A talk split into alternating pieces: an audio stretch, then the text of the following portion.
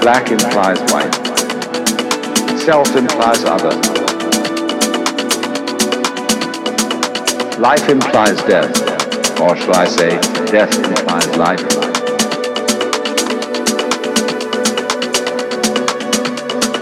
You can feel yourself not as a stranger in the world, not as something here on probation, not as something that has arrived here by fluke, but you can begin to feel your own existence as absolutely fundamental.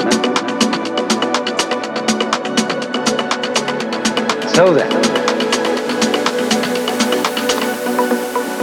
let's suppose that you were able every night to dream any dream you wanted to dream, and that you could, for example, have the power within one night to dream 75 years of time, any length of time you wanted to have.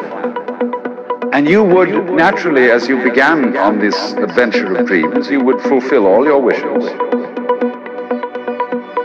You would have every kind of pleasure, you see.